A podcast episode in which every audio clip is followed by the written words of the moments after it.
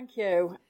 I have been in the mental health system from the age of eight, and having been used to being a mental health service user, you pretty much learn to conform and do as you're told. And that was how my life was.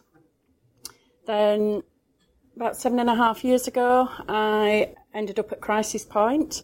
I took an overdose. I'd been told by the expert that I would always be ill, I would always be medicated, and I'd never work again. I was currently on 21 tablets a day. I was often bedbound with my illness, and my children were my carers. Telling somebody who has no hope, who is a rock bottom, this is the best your life's going to get. To me, there was only one way out. I was obviously found, and part of being discharged from the hospital was I had to go see a psychologist. And it was while I was sat in the psychologist's waiting room that I saw a leaflet, Creative Minds Art for Wellbeing. Never done art before, and to this day I still don't know why I picked that leaflet up, but I picked the leaflet up and started an art class. It was very close to my home. It was totally different to all the clinical services that I'd had been involved in. And in seven years, I've been off medication for six years. I've been out of services for two and a half years. I'm off benefits for the first time in 14 and a half years, actually working in the same trust as that psychiatrist who told me I'd never work again, which is always interesting on the corridors. I've sold 119 paintings. I've had an exhibition at Canary Wharf in London. So I've gone from being an invisible service user with no voice, no aspirations, and no hope to somebody who's found a voice and who doesn't shut up, but also the fact that that community is given to me, I'm now giving back to that community because I've done so well. My girls have seen the the difference that something has made to me. They've pushed themselves. Not last year, the year before, my eldest daughter qualified with a law degree. Now, my children's education had been on hold to look after mum. It had never been priority. So to now watch them aspire to things that I never dreamt were possible, never even thought, then it, it's just incredible. I work with my community, I've worked with the local ambulance service around suicide prevention.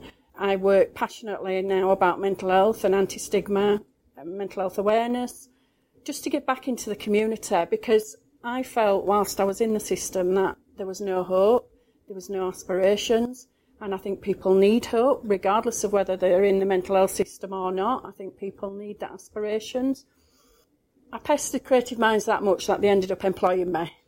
Creative Minds looks at creative approaches to mental health, so we don't just look at the clinical side of it, we work alongside it. It's a complementary service. We look at what people can do, let people try things. They might work, they might not, but there's no harm in trying. And that's what happened with me. Had I not done the art class, I wouldn't be here, stood here today. I'm really passionate about the community and how we work. The NHS is quite like a fortress. It is stuck in its own ways and it's hard to manipulate that. Creative Minds is a charity within our NHS Trust, South West Yorkshire Trust. We work from the inside out. It's hard for communities to get from the outside in. And that's what we need to address. That's what we need to look at. That's what we need to change. We need to make people more aware of the value of what the community can offer, the assets that the community can offer, but we also need to be aware that we don't saturate that community and make it die under its own success. We don't want to keep putting heavily on the community so that ends up in the same position as our struggling NHS is. From the report I've read, from a different perspective to what the majority of people here will probably look at. I'm looking at it from a community perspective. And I think it's a fantastic report.